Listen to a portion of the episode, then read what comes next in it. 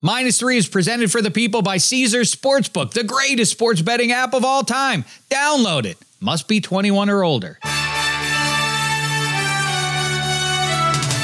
Minus three with Dave Dameshek. We made it, and this time I really do mean it. We are mere days, nay hours, nay minutes away from kickoff of a football game that actually counts. Notre Dame, Navy getting it on on Saturday, the 26th. At last look, the Irish laying 20 and a half to the midshipmen. Who should you bet on? Who cares? Bet on something. Football season is here. Celebrate in style today on minus three. Welcome to it. Presented as ever by Omaha. It's AFC South Day. We're going to give you our best bets for the season transparently, I've been talking about it for the last week or so. I think I've made my feelings pretty clear there, but that's only one third of the story because Kevin Hench is seated high atop his usual perch, looking out over Hollywood while he's on strike and uh, he's keeping his feet up because there's some residual water still on the ground. That's about as bad as it got because of the hurricane, nay, I guess tropical storm Hilary that uh, made its way through Southern California with very little damage. In fact, with a positive for the kids out there. Let's talk to Kevin Hench and Eddie Spaghetti behind the glass in his usual spot there as we get ready for AFC South action, college football. Going to give you some over unders, going to give you our best bets and our goat and goat. First, let's say hello to Hench. What's the poop, fella? Oh my God. I mean, you you buried the lead. We what? We, we survived the hurricane. The hurricane. It yeah, it was crazy that oh quaking oh around at the same uh, time, right? And then and then after the fact, I saw a meteorologist had tweeted three days ago, "Hey, just heads up, if the Salton Sea gets hit with a bunch of water, I guess it it tickles the fault line." Like, hmm. it, and I was I was almost going to text you guys because prior to the rain, my dogs were acting like dogs act when there's gonna be an earthquake. Ooh. And I was like, do they act this way when it's gonna rain? And then it's like, no, they they knew it. They knew it was coming. Now I was locked in an interminable game, as all games of Monopoly are, endless, just a endless hours. My my nine year old it loves Monopoly. It's a very bad development here at the house. That's when the hurricane hit and I was torn because I was like, you want your family to be safe, but I was always like, you know, if this glulam beam falls, we'll we'll have to evacuate into the rain, and we'll we won't have to keep playing this game. She's eyeballing me right now. but first, she, first the most important question. Kids are home. Kids are home because it drizzled in LA. It's an all-time LA move. LAUSD getting on the horn. Kids well, May I say, may I say, as we can jump in now, we have a lot of hash to settle here, goat and goats. Let me just say, in a positive sense, last week I disparaged one Dave Dameshek for failing to deliver on his childhood promise that once Dave was grown up, he would make the school week a four day week, not the five day. It's gotten even worse somehow over the last 30 years. Hey, listen, the school gods must have heard me and tried to throw us a little bit of a bone here. The kids who live south of the Mason Dixon line don't get one of the great things that happens for kids who live in snowy climes, and those are going away too, um, even with uh, with global warming and all that. But you know, kids never get a day off. You never get a snow day. You never get to check the the listen to the. It was old school on Sunday night around here as people gathered round for the city officials and the state officials to make the announcements about schools being shut down. And so they were. Everybody on a Monday, no school for LAUSD kids. I'm I'm happy for them. Good for you, kids. This is a nice thing. This is what it's like when you live up north, and uh, and, and you have to or you have to huddle around the radio the night before to hear them shout out your particular school, and then you'd go wild and then you'd stay up like what 45 minutes later? Maybe you'd even see the start of carson before you had to hit the hay. Right? Great. I uh i was like i went to a school that like had a cal ripken streak going. Like every other school would be canceled. And my school was like we got to play one inning. Why don't you'd listen to that radio and you'd be like no we're the only ones going to school. It's terrible. Not la yeah, it's the worst. LA, everybody's staying home and ordering Postmates as we speak. Did you, you know what was weird? I saw Eddie Spaghetti. You mentioned it too. This is, I, I didn't have this on Sunday, but in past earthquakes, I have gotten queasy from them. I saw you mention on social media that that happened. Oh man, I was. It happens. It happened to me. The last one that got me was a few years back, and I when I lived in a high rise, um, this area called Park La Brea, that I'm sure you guys are familiar with, and I was up high, and that one really, it just felt like you just could not find like where the floor was. Like it, it just tilted you. So this one, I was laying uh, on my stomach, like flat on a bed. I was uh, like playing video games or something in the middle of the day, and I'm like, "Oh man, that's a gust of wind." At first, I heard something, and I thought we are getting like whipped with you know the hurricane gust. It was not that. I turned looking like the um like the strings on my lamp and other stuff, my posters on my wall were shaking. I'm like, "Oh, we're in an earthquake right now," and it was so bad. I guess because I was horizontal, I had to like get up and I had to like close my eyes and like get a drink of like water since I was like gonna vomit. I get like this like quick, slight vertigo nausea from uh, my stomach is super weak. I get seasick all the time too. So earthquakes really screw me up. That was the that was the worst part of the day for sure. Well, I feel like you have this one where it's like we were sitting around the table, so it wasn't too bad yesterday. But when they happen when you're in bed, it's like you're in a waterbed for the rest of the night. You're just your your mind is telling you you're doing your own aftershocks. It's so crazy. I was once uh, the first earthquake I experienced after moving to LA was uh, it was in the middle of the night and it didn't wake me up. I slept through it, but my girlfriend at the time, um, the next day was asked, oh, "You you didn't uh, notice that?" And she said, "You know, it was funny." Um, when I, I, woke up and and and the bed was shaking around, I didn't know what was going on for a second, and uh, she thought, and she started to wake, started to hit me because she thought I was making the bed shake because I was handling myself. It was the first time. I mean, how vigorously does she imagine that's going? But she thought I was shaking the bed with the force of my she was hoping, uh, she, she she was wondering if you were going to ask her for the Skyler White, Walter White, sad, happy ending sad ending. Uh, also, the first time the Earth's ever moved for a woman in bed with Dameshek. Oh, look who's a stinker! I'm confident. Oh, listen, I I I have uh, I have um, plenty of uh, uh, of material witnesses who will who can tell you otherwise. I'll call any one of the four or six of my uh, my progeny yeah, in. That'd be good if a guest ever drops out. Just bring your ladies on. um, okay. So to review, as we're going to jump in on some AFC South picks here. Um, the most recent episode of minus three, we were joined by the great Will Brinson.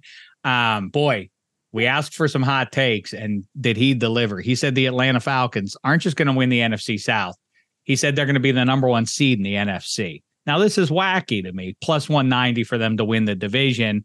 Pretty much even money to take the safe bet, I guess, is what the Saints are. I, I I have to say it again. Don't watch preseason football to make your determinations. But the Carolina Panthers, cool looking coaching staff, Bryce Young, nice defense, but they don't have a great offensive line. They don't have weapons uh, for Bryce Young to take advantage of there. So I'm off on the Carolina Panthers. I really do think it's Falcons or Saints. I am taking the Saints. Spaghetti did as well. Hench, just to make sure we're complete on all this. Do you have a pick for the NFC South? Uh, I, am with Will, maybe not to be the number one seed overall, but the pick, the thing I like, you know, because eh, because I'm diabolical, is, is, for Derek Carr to get Dennis Allen fired twice. Hmm. I mean, that's exactly the cynicism that we express too. Like Dennis Allen is this isn't like a one year, like, I don't know if this guy's good. This is two stops now. There's the celebrations about like Dennis Allen and Derek Carr back together again, everybody. Like we saw what happened the first time, right? We're, we're not ignoring that, are we? When we're celebrating this down the way, I do think that the best thing they have going for them is the division that they happen to be in. And I do that's think true for that's true for all of them. I uh, guess. Uh, you know, but if yeah, if you like late floaters over the middle inside the 10 yard line, Derek Carr's the QB for you.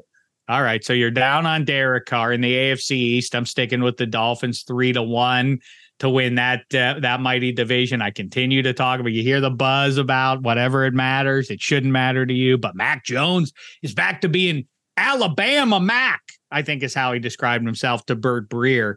Um, I still can't see my see the way that they don't wind up in the bottom half of the AFC East. Maybe they're going to send to third place. I just can't figure out who's going to be the fourth place team there. My favorite play in the NFC East is the commies to get to the playoffs at plus 180.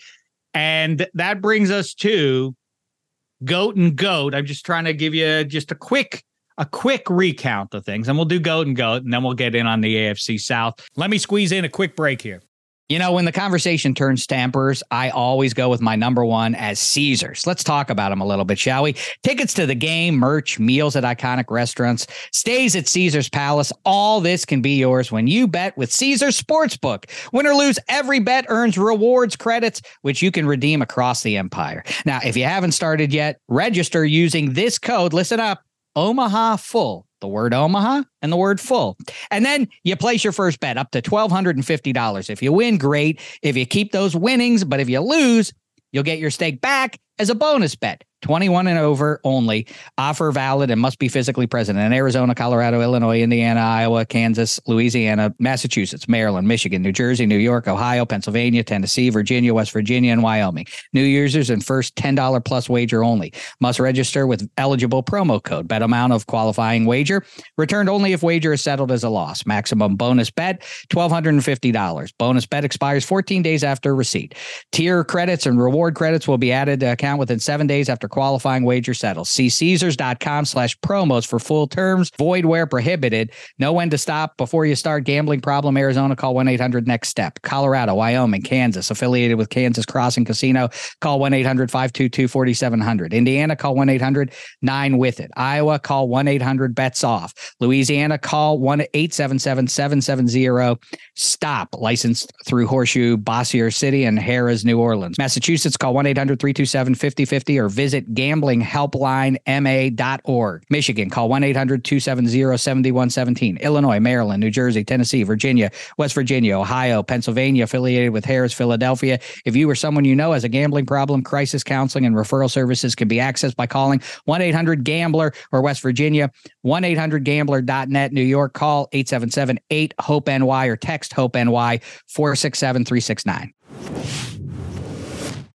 Hi, it's Mike Greenberg letting you know ESPN Bet is ready to take you through all the biggest sports moments this spring. The official sportsbook of ESPN has exclusive offers and markets from Scott Van Pelt, Stephen A. Smith, and me, plus many more. From the playoff intensity to finally getting out to the ballpark, there's no better time for sports fans. Sign up today. New users get a bet reset up to $1,000 in bonus bets if your first bet doesn't win. Download ESPN Bet today. What a play! Must be 21 plus and present in select states. Gambling problem? Call 1 800 GAMBLER. Terms and conditions apply. See app for details. This podcast is proud to be supported by Jets Pizza, the number one pick in Detroit style pizza. Why? It's simple. Jets is better. With the thickest, crispiest, cheesiest Detroit style pizza in the country, there's no competition. Right now, get $5 off any eight corner pizza with code 8SAVE. That's the number eight, S A V E. Go to jetspizza.com to learn more and find a location near you. Again, try Jet's signature eight corner pizza and get $5 off with code 8SAVE. That's the number eight, S A V E. Jet's Pizza. Better because it has to be.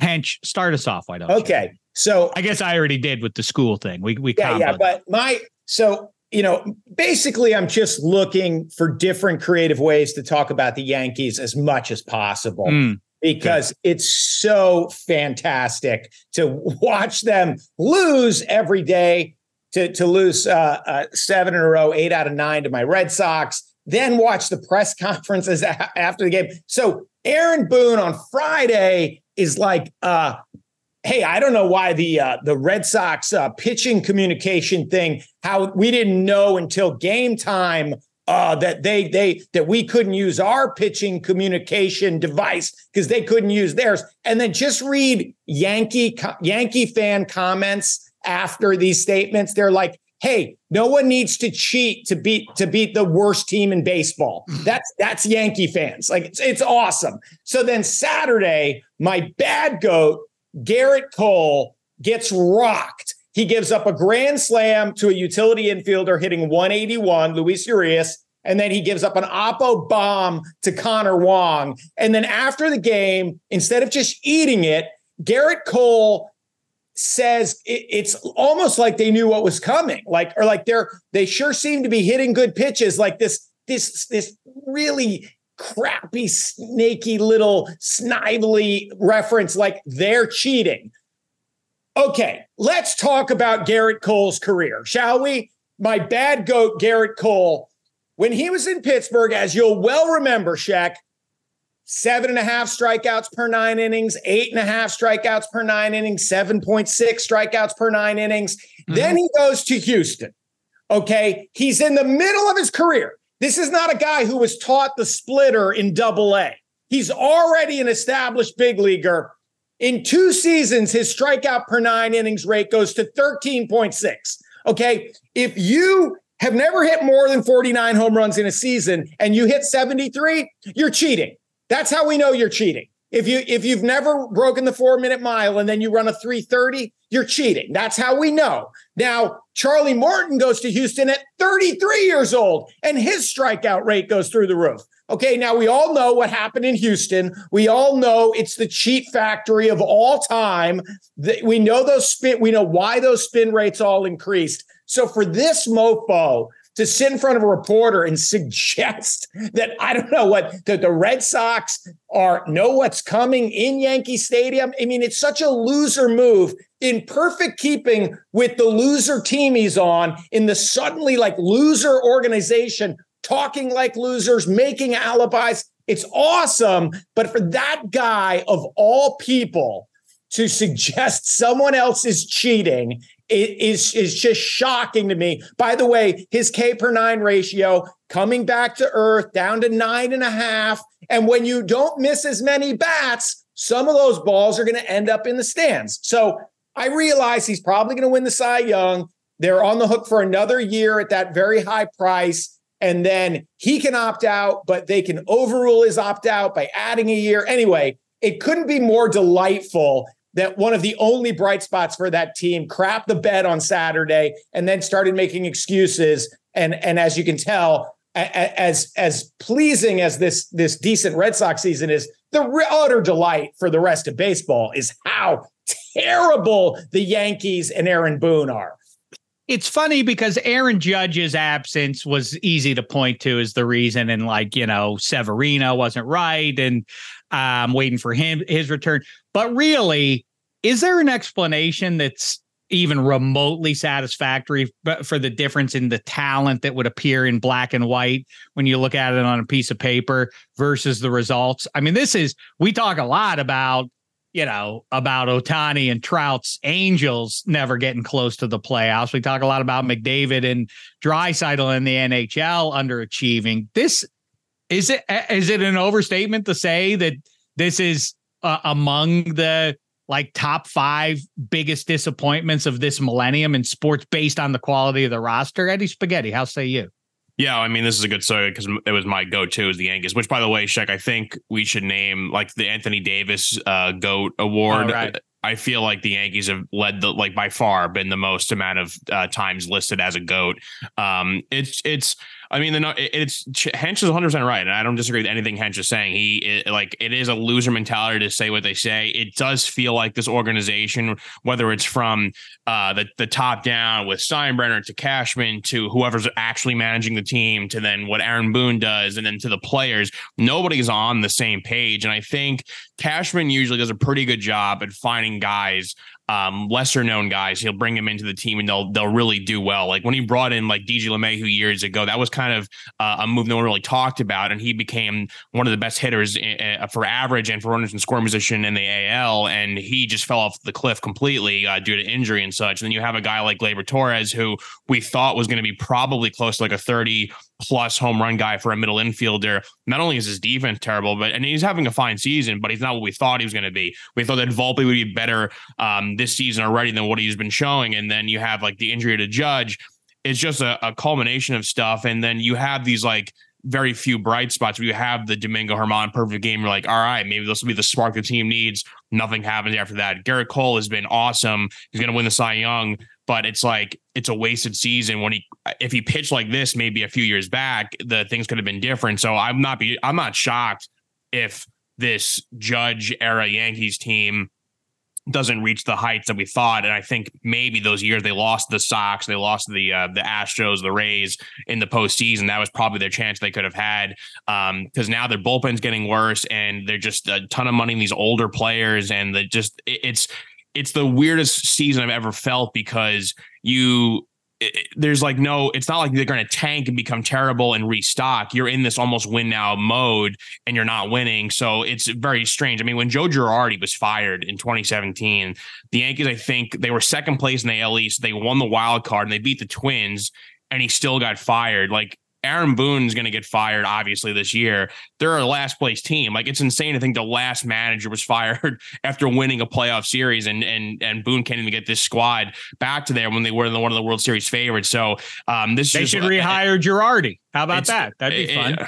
I just um, I, I think this is the first time ever I've I've never seen the fan base unite um, it's so harshly against Cashman and the ownership and, and the and the manager and the players, like where you have these outlets like selling fire Cashman t-shirts. I've never seen that in the history of my life. And Cashman's always been GM. I've never seen that. And it's a thing where like the t- the the fans almost want the Yankees to lose because they want to feel like, yeah, screw you, like burn it to the ground. Let's build this thing back up. But you can't because of all the money in this contract. So it, it's it's pretty bad. The only glimmer of hope, the only silver lining to wrap this up is I on this pot I've never said or any pot I've never said that I think the Yankees are in on Shohei Ohtani. I just never thought that he's said interest. I never thought that the Yankees really seemed interested.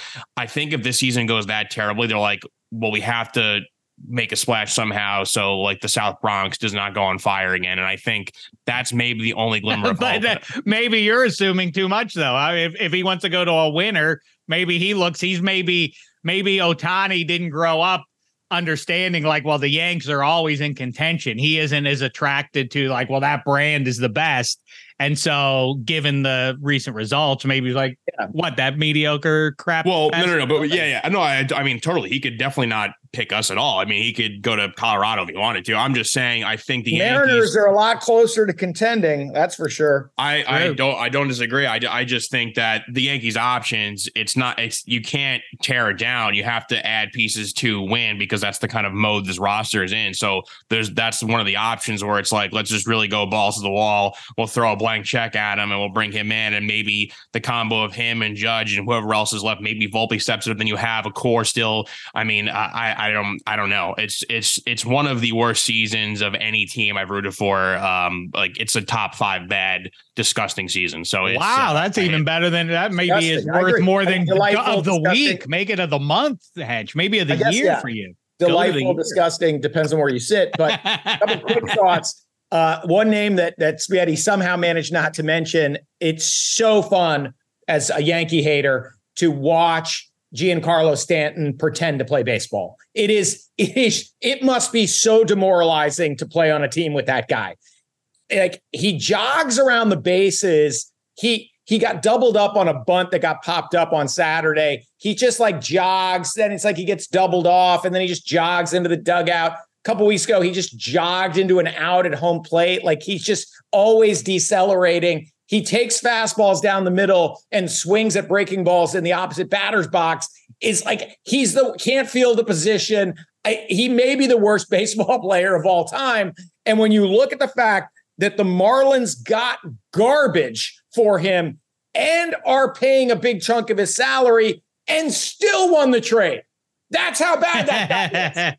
The Marlins got nothing and won the trade because he's so terrible at baseball. Um, just real quick, I wouldn't be as cynical to you know talk about cheating like Gerrit Cole, but uh, Yankee a, a Yankee fan was the one who said, "Hey, maybe it's not a coincidence that DJ LeMahieu and Gleyber Torres and Anthony Rizzo and the entire team regressed simultaneously. Maybe it's somebody else that doesn't know what pitches are coming uh, which would explain a top to bottom regression pretty quickly. Harder to hit a change up away if you don't know it's coming. All right, enough with enough with those losers. Uh, real quick, my good goat goes to the Spanish Soccer Federation. Um, Spain was incredible in the World Cup. They were so fun to watch. They were so fast. They were so fit. They were so well coached.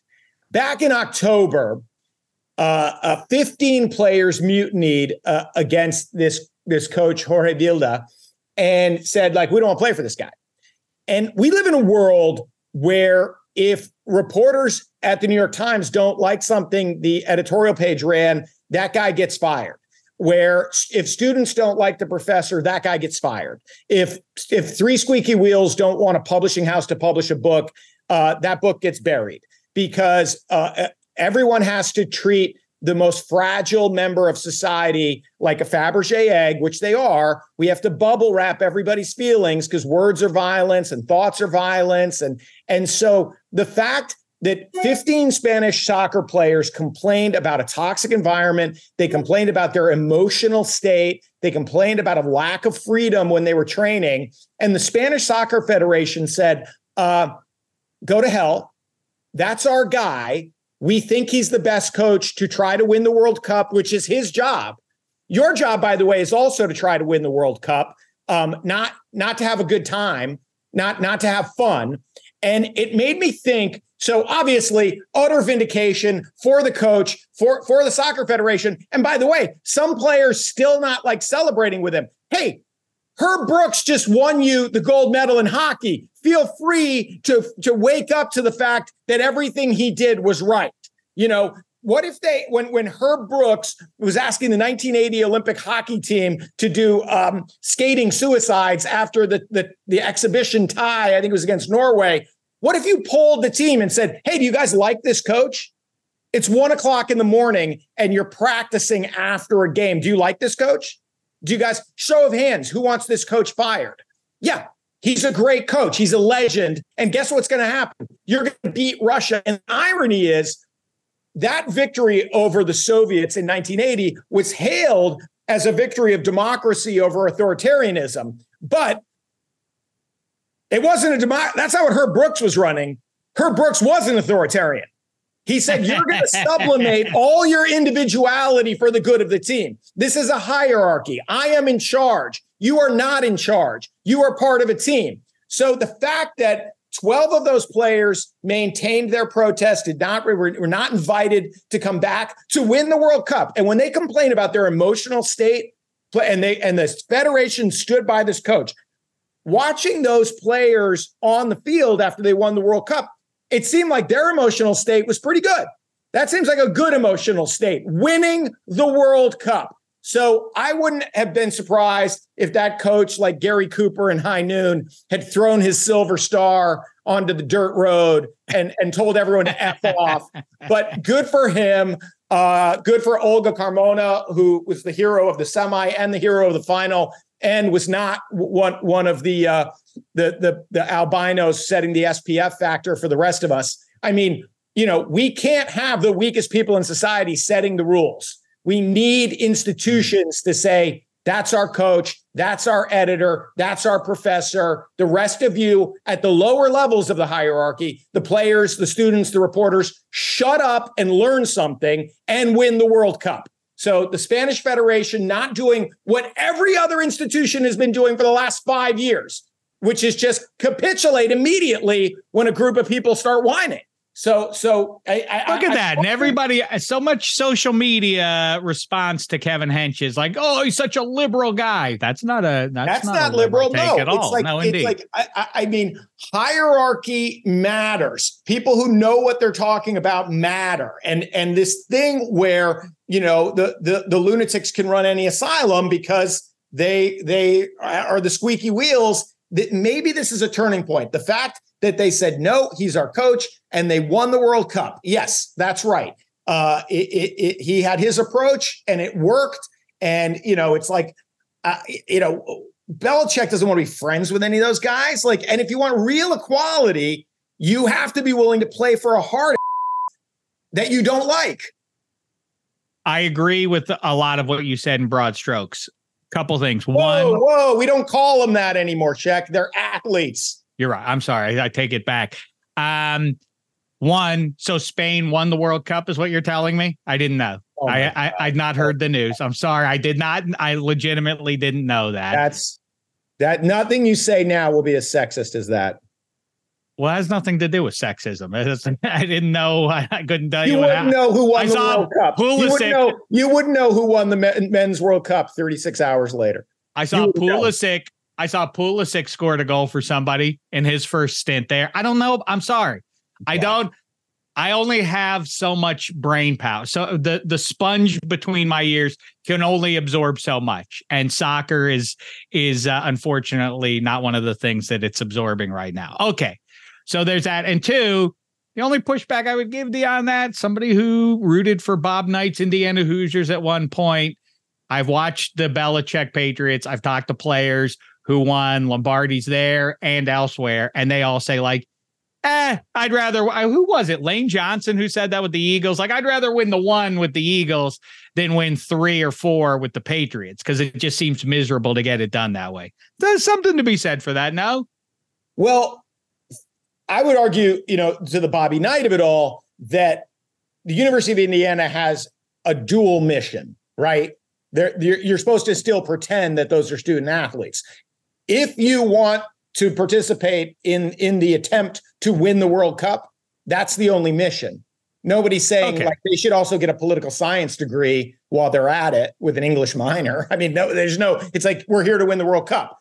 Now, I mean, I saw Eduardo Rodriguez pitched another great meaningless game for the Tigers, and I just keep thinking about this guy like refusing, blocking a trade to the Dodgers. It's so insane to me, but it's really made me think about at that point exactly, which is we all assume, and I think we need to assume it to love sports as much as we as we do that they care as much as we do right? Like we we want our teams to win the world series win the super bowl. We care so much. It's irrational. And then we do see these glimpses where like um does that guy care as much as I don't think that guy cares as much as I do. And when somebody announces I don't want to pitch in the playoffs I know he's going to get a huge deal in the offseason, but Eduardo Rodriguez has already said not interested in working in October. So, you know, yes, those 12 women who said, I don't want to play, I don't want to win the World Cup, I don't want to try to win the World Cup under these circumstances, took the Lane Johnson view, if it was Lane Johnson who said that, of like, hey, not worth it. And then it's like, good, you're kind of a self selecting group of people.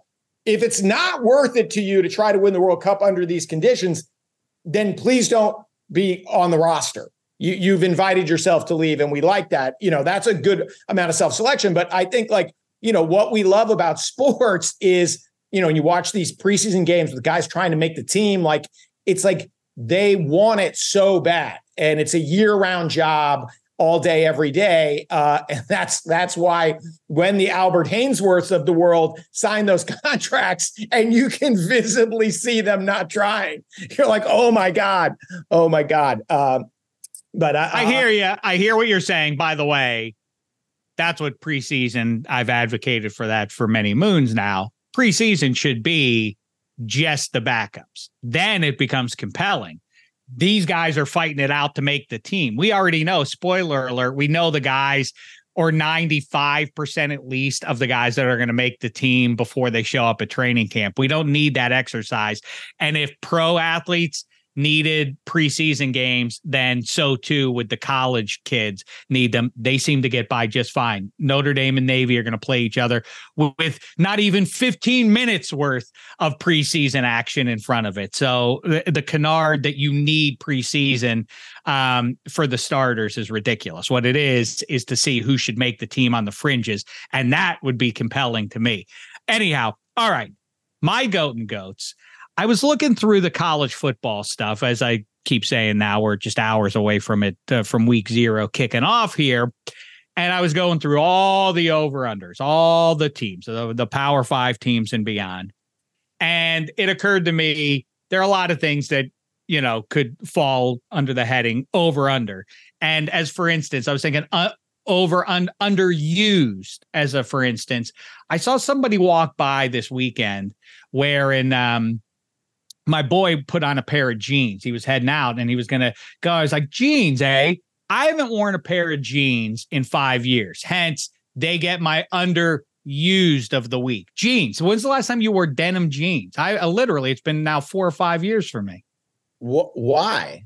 I don't know. I just I, I haven't taken out a pair of jeans, and you now that I've noticed it, I'm looking around. Nobody wears jeans anymore. I wear. Do you wear khakis or something? Like, do you wear a?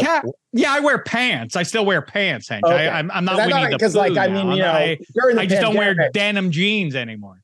during the pandemic, I may have gone years without wearing anything but sweats. Obviously, we all right. Right. But That's you know, I'll, impacted it for I'll- I'll- sure. I'll throw on a pair of jeans if it's a formal occasion. Spaghetti, do you wear jeans still?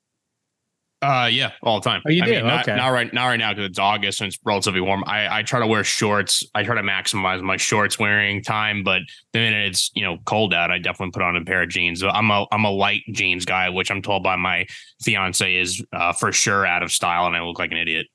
Spaghetti, Uh, next- actually, little known fact: Spaghetti sleeps in jeans in the event of an earthquake. He's ready to. He's just ready to go. He's Um, overused word of the week as we uh, run up to pro football season is disrespect. Everything is couched as you're being di- you're you made a list of the best pass rushers and you left blank off of it. That's disrespectful.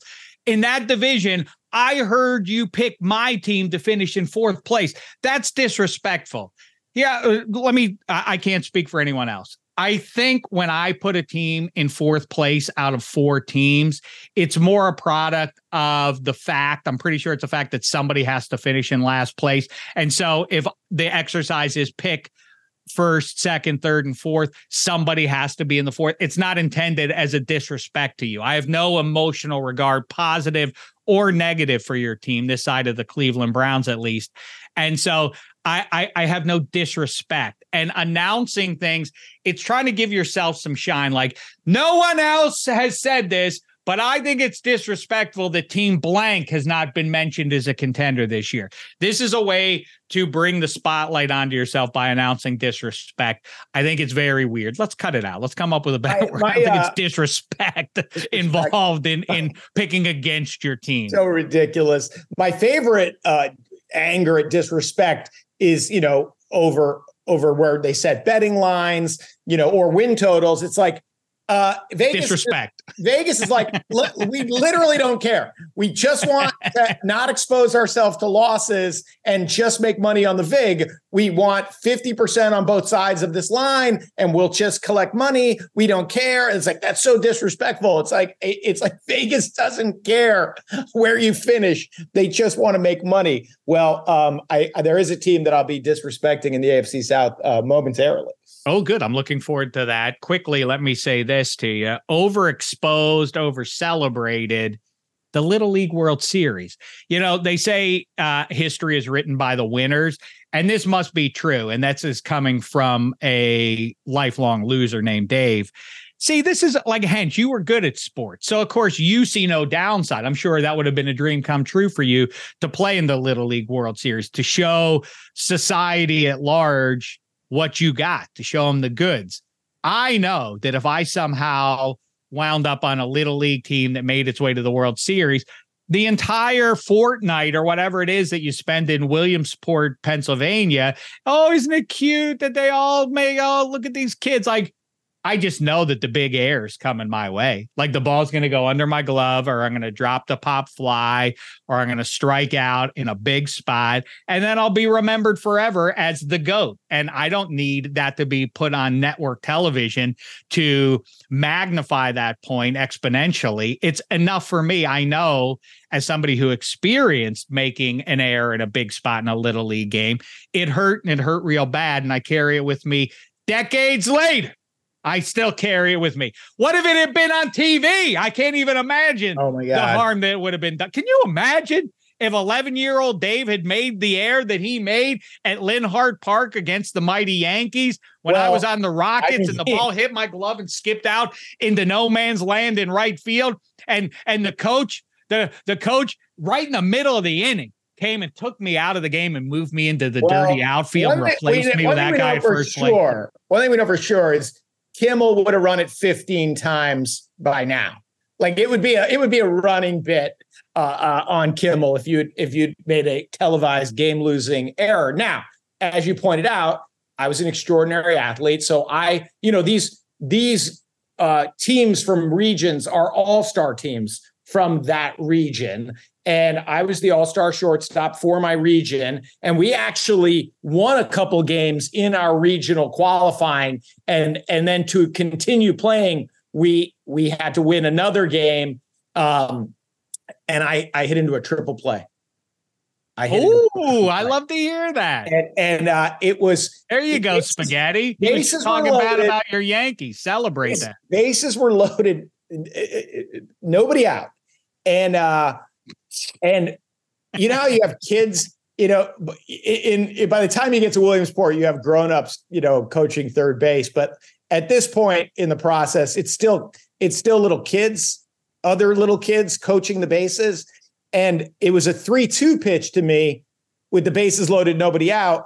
And the two kids coaching first and third were convinced that the runners always go on 3-2 uh and so everyone took off. The carousel just just took off as as I lined out to shortstop, and, and the guy just caught it and stepped on second and lobbed it to first, and the rally was over, and our and our, ho- our hopes of Williamsport were over. Another funny thing about that local local radio. So the game's being broadcast on the local radio. My mom's in the stand. Ew, what? And and she can the hear radio she can hear the like she can hear the broadcast like coming from you know eight feet to her right. And for some reason even though i was a slap hitter punch and judy high batting average zero power the because i was batting third and obviously the announcer has no idea what this kid from south stratford vermont can do. He he's talking about how much power i have and my mom's laughing because she's like yeah, that's my boy. He has he has no power. He when when he his base hit is as far as he can hit the ball. So anyway, it was funny to have my mom tell me after the tragic loss. Like another funny thing is the announcers thought you had power. I don't need this in the car ride home, mom. They it's bad know. enough already. I'm on yeah, you know, little little leaguers on TV is this is another sign of of the end of civilization. Oh, it's, so you're with me. I see. I oh, thought you would horrible. celebrate this it's, as a fancy pants who does well at sports. You would like this. You would only be jealous of those kids. Yeah, I I, I just feel bad for them because I know one of them's going to make a bad play, and then they're going to go to the school next week and they're going to hear about it. It's not going to be like I saw you on TV. I, one of them, I saw you on uh, TV making the big air. One of them might become a a great hockey GM. Oh yeah, who did? That? Oh yeah, uh, Spaghetti's guy, right? Is that who it is? Yeah, uh, Chris Drury. Chris Drury Chris was a little league, yeah, little league right, World Series, right. I think, somewhere in Connecticut, and then obviously went on to the prestigious Boston University, um, won a championship there, and then uh, you know after a few stops, Rangers career playing, life. then a GM. Trumbull, right. Connecticut. I'm trying to remember Trumbull, Connecticut. That sounds right. What but, a yeah, life! And he was fat he back said, then, right? He said he never got as many women as during that trip to Williamsport. That was his groupie peak. um, I, uh, you know, I like I've said, uh, you know, the one time because I was lefty, I, you know, I, I would get the second start of the week when Aaron Grendel, he was our ace. When when he couldn't go, you were only allowed to pitch once a week. So sometimes Dameshek would take the hump from uh, with the southpaw, and uh, you know, I yeah I captivated and and confused the, the opponents for three solid innings. No hit ball for three innings, but then the fourth came around and I walked the first batter and then I walked the second and then the third and the only girl in the league from Blackridge came up and uh, she was batting from the left side. That's tricky on your adolescent eyes when you're throwing the ball. It's it's weird because everybody's on the right side to you. And which she part? was on the uh, which part? The lefty or the pigtails? Which part's tricky? I'm gonna go with both. And okay. uh and uh, she was on the left side and uh and uh first pitch with the bases loaded, I plunked her uh, right between the shoulder blades. And uh and that was another one I got immediately removed from the game for. And again, shame the devil if that had been on TV. The only gift that I had was that nobody pointed a camera at me for that embarrassment. I, I, I just would never have come back from it, and that's it. I like that you never noticed that Aaron Grendel was allowed to pitch three times a week, but that your coach was like, "Oh, sorry, Shek, it's a rule. You can only pitch you you can only pitch once a week." Oh buddy. my God, Aaron Grendel. Aaron Grendel played shortstop when he wasn't pitching, and then sometimes I'd be at first base when Grendel Yeah. was at short, and uh, and the sun would set right over the shortstop's head, and so I was already afraid of the ball. But Aaron Grendel threw it harder than anybody in the league did, and from shortstop, I hated when the ball would get uh, hit to him because I knew what was coming. A heater thrown my way, and I had to catch it to make the put out. Sometimes I did. Um, okay, quickly. The point of why I was doing these over unders is I'm not going to get through them all. Save a couple since we have a couple of days before college football kicks off. But undervalued, let me say this with the over unders undervalued Wisconsin football this year in the ever expanding Big Ten. I know people are excited about Jimmy Franklin's bunch um, in Happy Valley. Obviously, Michigan and Ohio State ain't going nowhere. The big one with Wisconsin, October 28th against Ohio State. If they win that, they're in play for maybe, I know it's crazy to say, but really in line potentially to to try to squeeze into the playoff. But let's not get crazy about that. They're nine to one to win the Big Ten, plus 130 to win the Big Ten West. They almost certainly are going to do that. That's the play I want to give you at plus 130. If you go over nine and a half, you can get them at plus 80, 180 as well. I like that one. As I say, I'm going to get through more of these later in the week. The other one that just jumped out to me, though, that I I, I have to mention today is there's been a lot of slings and arrows thrown at Dabo's gang, and deservedly so. But Clemson is going to return. There is a, a major push right now. If you look at the prognosticators, look out for Florida State, and they are going to be good. And the ACC in general is a fascinating conference now with NC State and my Pitt Panthers and UNC. Drake Maye probably has them a little bit overrated. Florida State appears to be a legit power going into the season, but Clemson over 10 wins is minus 25. I'm going to go the extra mile here. You can get them at three to one if you go over 11 wins. Yes, this means that they have to run the table, but I think it's worth the bet there. Um, and plus 120 to win the ACC, I like a lot. Out goes DJU to Oregon State. In comes Cade Klubnik, or in fact, he comes off the bench. He was the five star recruit, Garrett Riley, who is, of course, Lincoln's younger brother. Now the OC there. I think this adds up to Clemson um, getting back. Well, not get back to. They did it last year. That's the funny thing is our perception is Clemson has fallen off, but they kept winning the ACC anyway, or they did last year. I think they're going to be really good. So those are two um, two undervalued teams by my perception that uh, you can make a little bit of green off of. Um, And what is, uh, of the season. What is that? What does Vegas have Blue Jeans listed at? What are they? Well, them making a Over two a comeback. half? Over two and a half. Yeah, I mean it's a long shot with Dameshek, the the fashion trailblazer, now coming out publicly against them. I don't know when denim's ever going to make it back to its position, you know, prominently atop uh, men's fashion in the 21st But they're century. also in the Big Ten, right? Everybody's in the Big Ten. Uh, something like that. I think if if I have it correct, that's what it is. By the way, I'm going to say it. Pitt at 20 to 1 is a great value play to win the ACC. Back to back double digit wins. This is uh this is you can do a lot worse. Ignore all the UNC jive um and get in on the Pitt Panthers there because they will be I hear me now believe me later. No worse than the third best team in the ACC this year and they have a real shot when they don't have to play Clemson or Florida State this year. They have a real shot to sort of backdoor their way into the um into the top spot there. All right, Eddie Spaghetti, you're goat and goat. So that was a blend. If you want me to do more over unders, I'll break it out and do those separately. like sixty percent denim, forty percent poly. something like That that. Something like that. Yeah, yeah, something like that. Go ahead, uh, Spaghetti. That uh that Clemson bet, it's a that's a spicy one. I, I don't know if I would take that. I think I mean, uh, I'm taking them to run the table, but yes.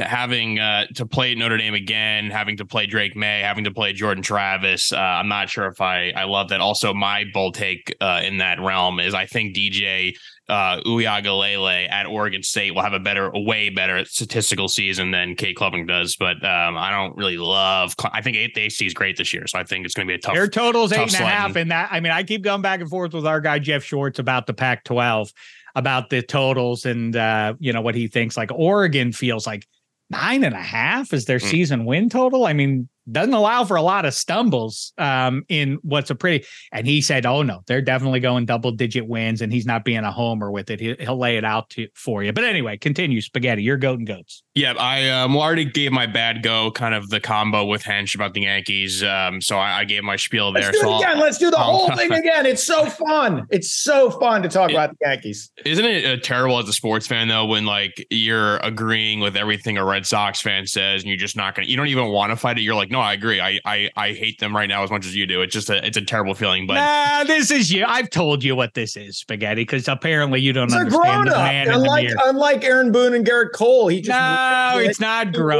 wears up. it like a man. No, no, no. you no. just It's need to not have a they, You're- they need to have a vision or direction. and They have neither, which is uh, infuriating. That's that's my stance. No, on that. what don't you see what Spaghetti's doing, Hench? It's what I'm- you do all the time. It's a Hench does it all the time. Don't you see you're thick as thieves, the two of you?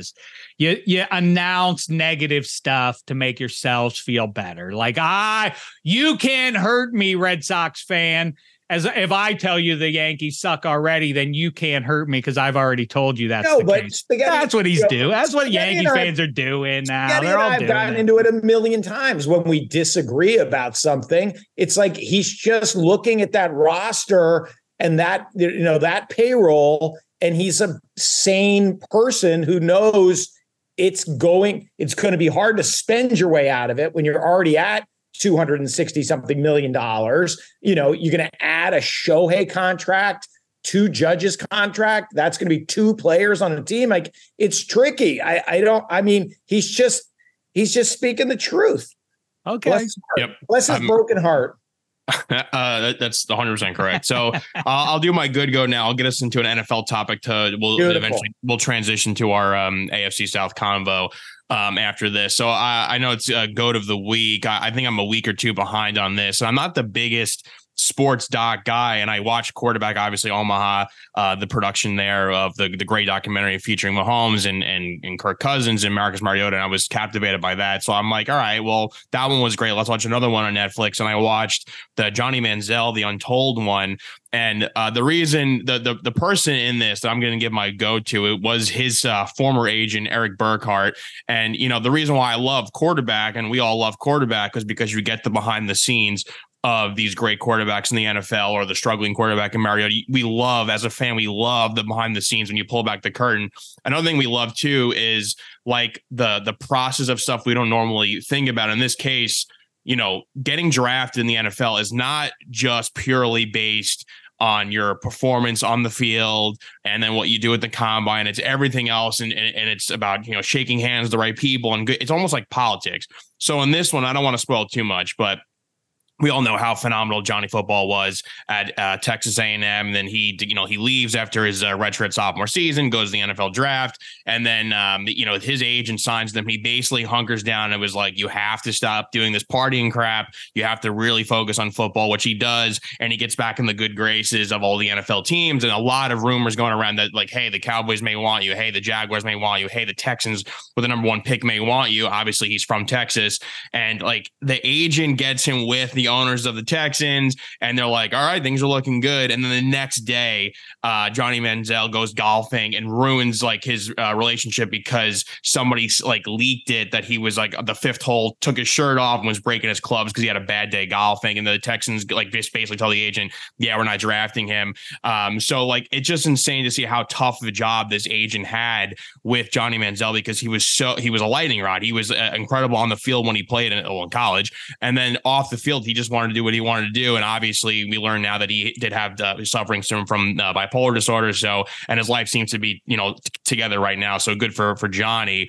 But we I just sat back going like I know I've watched a ton of sports stuff and listened to a ton of sports stuff and read a ton of sports stuff and you never really think like it's not just the 12 games you play on Saturday it's not just taking the Wonderlic test it's not just the bench press it's all the other stuff and how much the agent really had a role in like getting his body right and making these relationships and getting him, you know, ability to be drafted in the first round after like Mel Kiper was on TV saying like this guy is probably not draft worthy because of his size and because of his off the field issues. And this agent like really whipped him into shape. And it was uh, pretty incredible to watch. So I was just thinking like, man, I would love more of these type of stories to see all these guys we love, like the real ins and outs and the dirty secrets of, of stuff that has happened. And uh, that draft with Manziel and obviously like, you know, the Cowboys passed on he goes to the Browns. Um, and, uh, you know, his career was just pretty much, it was shot to begin with. But wow, the Erik Burkhardt doing what he did with Manziel and getting him first round money, that to me, there's a huge go to war. And hopefully my little um, teaser for it gets entice, you know, entices people to go and watch it because it was truly incredible. Well, for how to age it, but he duped uh, at least one NFL team into taking him. That's Hanks, a great, think- that's a great story because it's like you don't really think of it from that perspective, but you're like, I mean, all agents are trying to actually get m- more value than their clients are worth, right? I mean, that you want the most. You don't want you don't want market value. You want more than market value for your client. And so, as an agent who's probably intimately aware that your client's market value is zero, to to be doing this this weekend at Bernie's full court press with different organizations like he's fine he's fine and then you're just praying that there'd be one organization one franchise dumb enough to fall for your scheme and it was the cleveland browns the cleveland browns to the rescue but who's gonna buy that they're the Cleveland oh, Browns. It really yeah. is the Mikey trying the life cereal. Yeah. You've got um, your we can hands. do we can dupe somebody. Yeah, it is funny because like college coaches are loath. Most of them, they're like behind closed doors. They're like they shoot straight with the scouts, with the NFL scouts about a kid's talent. Because if they say like, "Oh, this guy's going to be a great NFLer," and and uh, a team takes his word for it, or you know, um, uh, uh you know, creates uh, um a, a false per, expectation, then people are going to stop asking that coach about that. So you kind of got to shoot straight. But the agent, of course, is there to uh, to exaggerate and lie a little bit. Yeah, that's a that's a funny point. Uh, spaghetti is that uh, that's it for you on um, uh, that, your go. Yeah, that that's it. And uh, and there's two bigger other things that happen in that stretch I left out. Because again, I don't want to spoil oh. for everyone, but I'm telling you, like, really go watch it. It's like it is insane. Something stuff happens at the combine with him that I didn't know about, and like seeing him on the NFL Network set where Dave Mean used to work, like sitting next to Bucky Brooks, like knowing what just happened hours prior. That stretch of the documentary was absolutely incredible. And and again, that agent, uh, uh, he's he's the best in the world from where I'm sitting because I was like, I don't know how he pulled that off. It's wild stuff. I say that if he weren't Johnny Football, there wouldn't have been the but if somebody didn't give him that great nickname. And two, I mean, we talk about Scott Mitchell and Matt Flynn, the Matt Flynn game where he threw, what was it, six touchdowns that he made tens of millions of dollars as a result of Johnny Football winning that one game against Bama. I mean, if you take that one away, I mean, I, I can't imagine there would have been first round buzz on this guy. Obviously, it's a major victory to take down Bama. But uh, anyhow, and now a quick break.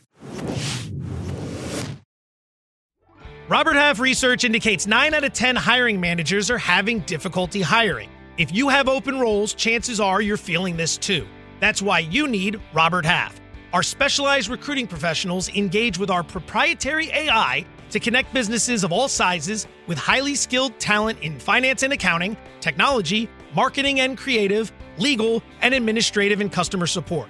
At Robert Half, we know talent. Visit RobertHalf.com today. When you need mealtime inspiration, it's worth shopping Kroger, where you'll find over 30,000 mouthwatering choices that excite your inner foodie. And no matter what tasty choice you make, you'll enjoy our everyday low prices, plus extra ways to save, like digital coupons worth over $600 each week. You can also save up to $1 off per gallon at the pump with fuel points. More savings and more inspiring flavors make shopping Kroger worth it every time. Kroger, fresh for everyone. Fuel restrictions apply. Let's move on now to the AFC South here. The Jags, most teams favorite. The books, obviously, all about the Jags. Dameshek riding that. Maybe it's boring, but 10 to 1. Not only do I think they're going to win the South, I also think they're the best bet to win the number one seed in the AFC. Again, I have to say it. This is not me saying I think the Jags are the best team in the AFC. I think they have the easiest path. They have two bum teams in their division. And I'm not sure any of the three teams are really going to find their way on the right side of um, uh, of 500 this season. So I think the Jags with Trevor Lawrence going into year three, I think they're a little undervalued because there is still a little of the residual stuff around Trevor Lawrence and us not fully seeing who he is because of the rookie season with Herb. You saw something closer to what he's going to be going forward a year ago. I think their ascent has just begun. And so I'm all about the Jags as we talk about the AFC South. Hench, how say you? Favorite all bets right. there, minus 175 to win it are. Uh, well, it's funny because I knew, you know, I, I'm getting tired of, of, uh, what is it, scrubbing each other's backs in the same shower. That's what, what it, was. I think we, we settled on. Yeah, on yeah, everything. So yeah, I was like, it. I, I mean, it, because it, it, because it's the right answer. You know, I was like, oh, Shek's going to park his car in this garage, and is mm-hmm. I just agree with Shek every time. But I will say this about the Jags. Um, if Jamal Agnew doesn't drop the ball inside the three yard line, they're going to beat the Chiefs, right? The yep. Chiefs, the Chiefs championship it is insane. Okay, a, a Jaguar fumbles untouched to to eke out that victory at home against the Jags. Then we all know what happened against the Bengals at home um, with with a series of insane calls.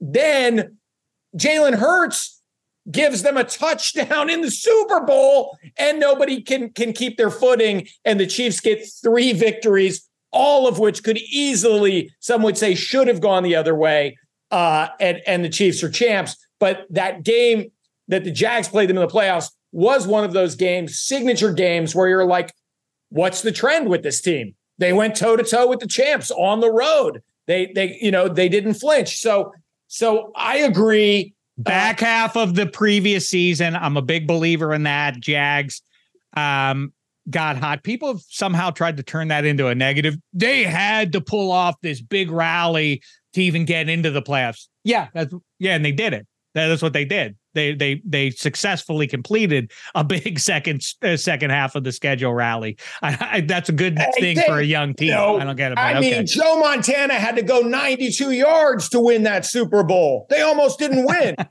yeah, what's your exactly. point? What's right. your point? Right. Uh, and then the other thing that I think is is is going to be a huge factor, and I'm really rooting for him, is Calvin Ridley. You know, we're going to have to make a decision as a culture. Like, you know,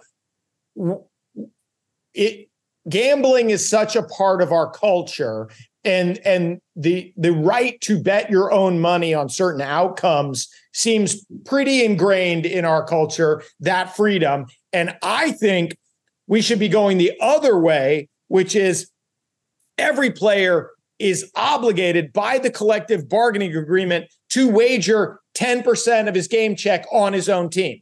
You mm. want to you want to make sure guys are really really trying on special teams. Like, you know, make them bet on their own team. I like that. Yeah. Uh, and so, you know, Calvin Ridley was dealing with a lot deep deep in the deep in his depression and and he and he made, you know, a mistake that that the leagues treat worse than some actual reprehensible crimes. And so I think the way Calvin Ridley wrote about that part of his life, he's looking for redemption. Obviously, he is a spectacular player when he's right. Uh, coming to a team, um, won the division, could have beaten the Chiefs, now have a, a true 1 1 top receiver if he's physically right. Um, I, I, I love I love the Jags in that easy division. However, wait, wait, wait, wait. Let me a couple a, a couple of things very quickly. Um, uh, about uh, about that. First of all, Calvin Ridley at fifty to one to win comeback player of the year is a bet you, as a man of justice, must make. Kevin Hench, please. All right. Do it. I mean, that's if you want if you want some justice delivered in the direction of Calvin Ridley, what better than a comeback from having to sit out a season because he gambled than gambling on Calvin Ridley to win comeback player of the year. it. It, all makes it. all Calvin it makes all the sense in the world. Calvin Ridley should be allowed to put ten thousand dollars on Calvin Ridley to win comeback play. Like obviously, if you're betting on your own team, there's nothing. There's nothing untoward. I can't wait to hear you now go against the Jags, who, by the way, you talked about that Chiefs thing, um, the the the nice little run. Those things, I it feels to me, eh, you know, doesn't mean that it's true. Feels like that happens to teams that are playing at home more. You get calls, or at least that's our vibe. That getting the number one seed, that they only had to play those Chiefs had to play three games in the preseason. If that's the Jags path, you get uh, it, obviously every playoff game these days is a coin flip or just about. It's just fluky stuff how these games uh, turn out. So if it runs through Duval County, obviously the Jags' chances of getting to the Super Bowl are that much better. And at 28 to 1, I think that's a great value play for them to get to the Super Bowl, the Jags. I'm sorry, now continue. That is a great value. Um, okay.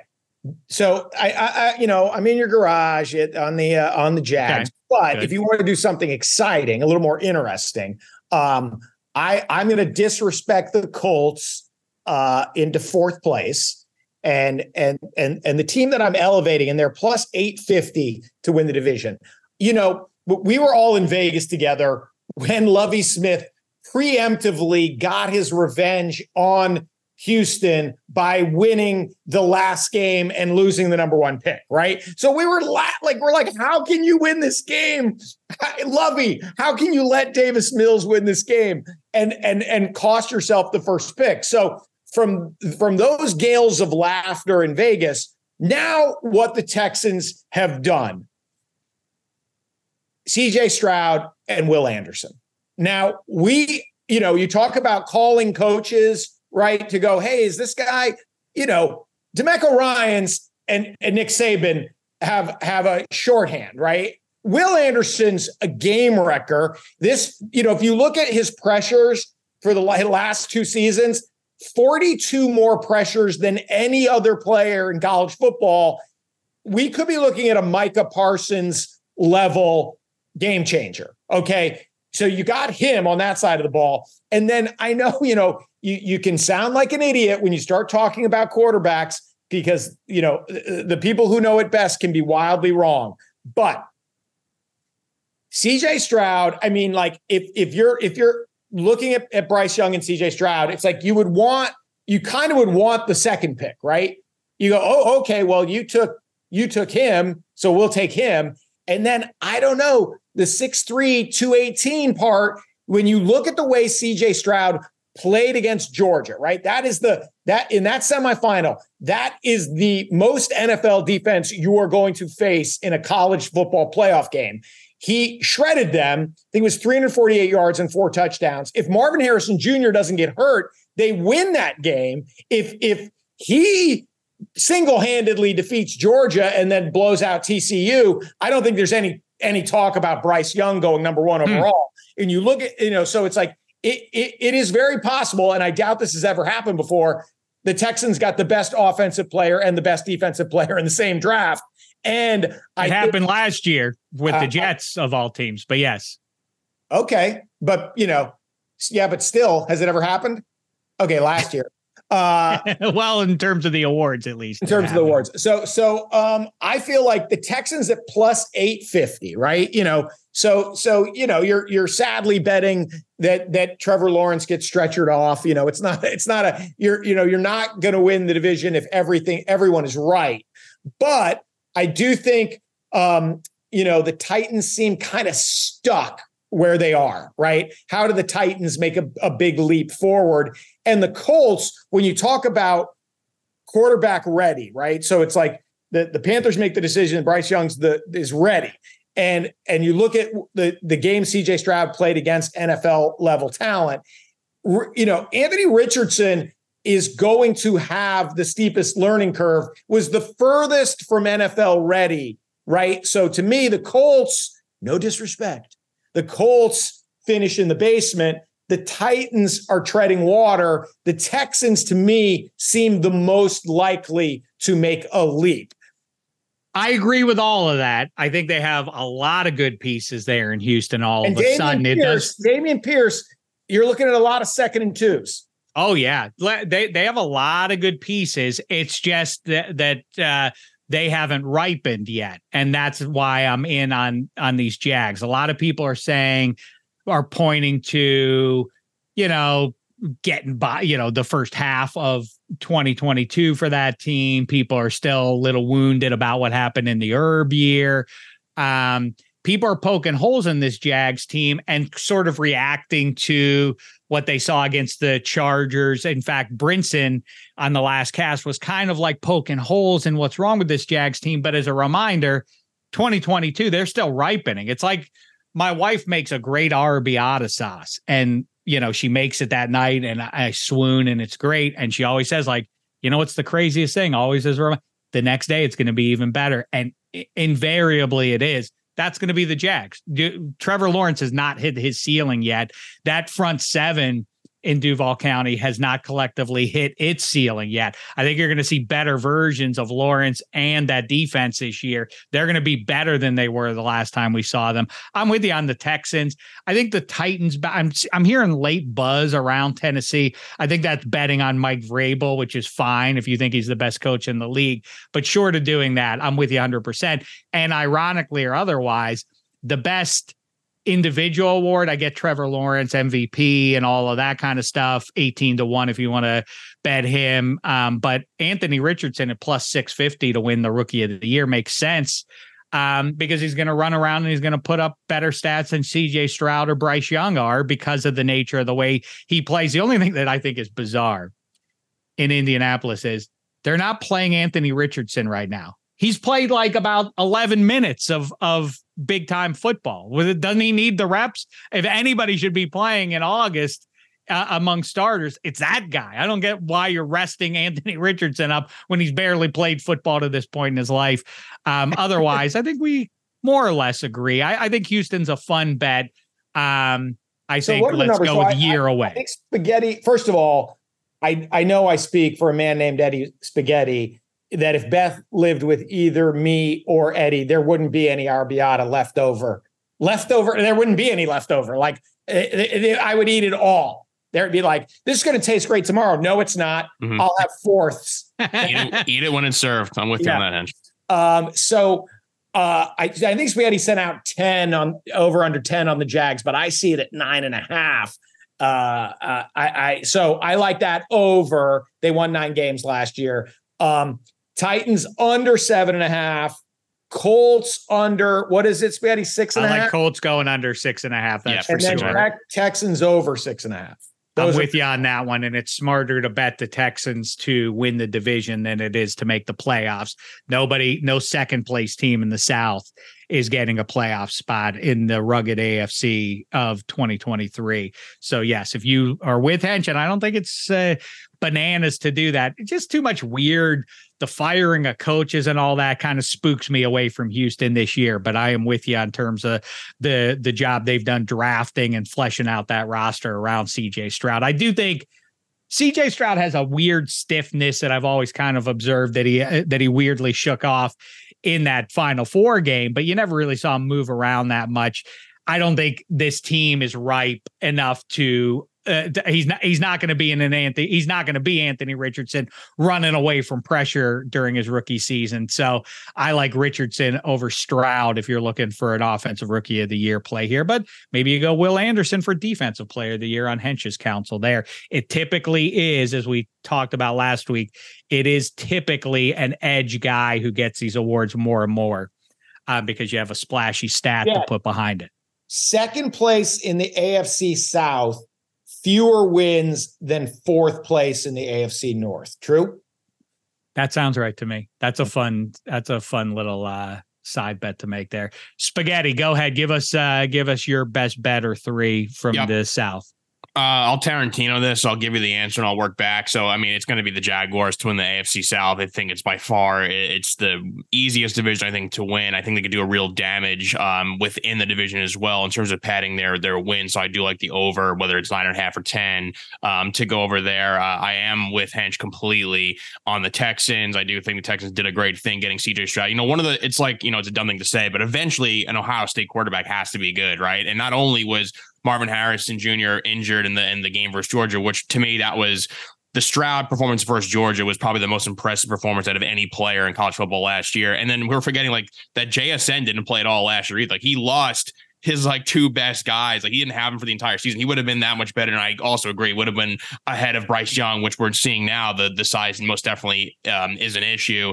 Um, so I, I like them there. Uh, and if you want to bet him, I, you know, I, I, don't know if I, I'm not going to give this. I'm not going to bet this because I, I, actually do believe that Jordan Addison, you know, on our NFC North pod, I do think that he'll win Rookie of the Year. But if you want to throw some money uh, on Stroud plus 700 to win the hmm. uh, offensive player, uh, the offensive Rookie of the Year, I do kind of like that. Uh, I do think with having a great running back behind him helps a lot. Um, and this guy is used to NFL type defenses because that Georgia defense, uh, and plus playing in the Big Ten. I mean, uh, Michigan obviously no slouch either, so he's used to it. And I, I just think if you're looking at the quarterbacks within the division, Anthony Richardson wasn't really a fan of him at Florida anyway. I understand he has the physical tools, but don't like what's going on with Jonathan Taylor. They lost Parris Campbell. They hurt some, you know, their their receiver depth isn't great. The offensive line has not been playing uh, to what they're capable of. So I don't really love his situation. The Titans are the weird team in that division because they're clearly going through some stuff with the front office and then you know back to back years drafting a quarterback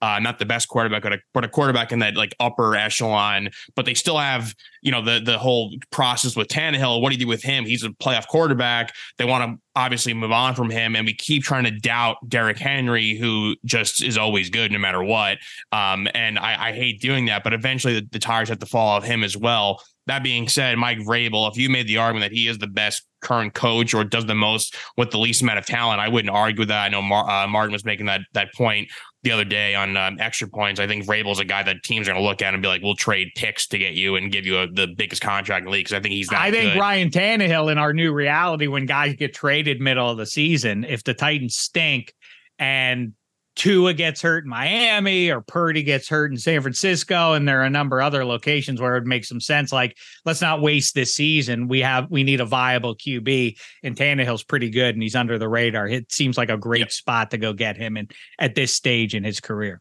Yep. And then so rounding out why I think the Jags have the easiest path is like again bringing back uh, getting in Calvin Ridley, who's 20 years old. Like I mean, he's in the prime of his career. This guy had like 10 touchdowns as a rookie, uh, like 1,300 receiving yards, like year three. He is amazing when healthy, when on the field. You're giving Trevor Lawrence an actual weapon now. Plus, I've been touting this with Daniel Jones and the Giants that, like, you know, if you're giving the quarterback the same system, the same comfortability with the same coaches, you're only going to improve and get better. He now has that going into year two after the Urban Meyer mess his rookie year. Um, you, you brought back Evan Engram, that'll help in, in some regard. And plus, he's uh, it's just one of those things where he had 40, 4,100 yards last year, 25 touchdown passes if he uh, double, you know, adds 10 touchdown passes and he gets close to that 5,000 passing yard mark, which I think is possible for him. I also like him for MVP votes. Uh, if you want to throw, I think he's at plus 1800 right now. When you look at the MVP, it's a quarterback award automatically. Plus, you basically have to win the division, which I think they will easily. Uh, I would not be shocked if he's in the conversation. I think there is a thing with voter fatigue. Don't really want to always vote for the same guys, whether it's, you know, Mahomes over and over again. I think if we see the Jaguars have a 12, 13, people like to self validate too. And everybody decided Trevor Lawrence can't miss. People like rewarding themselves for having said that five years ago. So people are incented, these voters, to vote for Trevor Lawrence to say, see, I told you when mm-hmm. when when he won that title with Clemson. People love yeah. doing. So. so having his having his pal Travis Etienne behind him and having uh, an athletic tight end is kind of coming to his own. Evan Engram having an absolute stud uh, and Calvin Ridley there, plus Christian Kirk who's a phenomenal number two. I think there's a lot to like about what's going on in Jacksonville. I think Trevor will be comfortable. That division is easily theirs, and I think that he's, going to have an all time season and will at least be involved in the MVP conversation. So Jags over ten wins, Jags in the division, and I kind of if you want to throw out money on the um, the CJ Stroud Offensive Rookie of the Year, I would do that, and I think he'll also be uh, Trevor Lawrence will be involved in the MVP voting as well. So if you want to throw money there as well, um, like I said, plus 1800. So those are my uh, best bets and picks for the AFC South. Very nice. Great stuff from you, Eddie Spaghetti. Kevin Hench, as ever, dynamite work on your end. Um, I think we've said, I don't know if we've said it all, but pretty close to everything that needs to be said about the AFC South. We'll continue to break down all the divisions, give you our best bets. If you missed any division, go back and listen to the last couple of weeks. We got you covered there as well. And we'll continue to focus in on pigskin and the world of sports at large later in the week. Until then, for Eddie Spaghetti, Kevin Hench, appreciate you downloading, subscribing, spreading the good word about minus three. And until next time, thanks so much, sports fans. It's been a thin slice of heaven.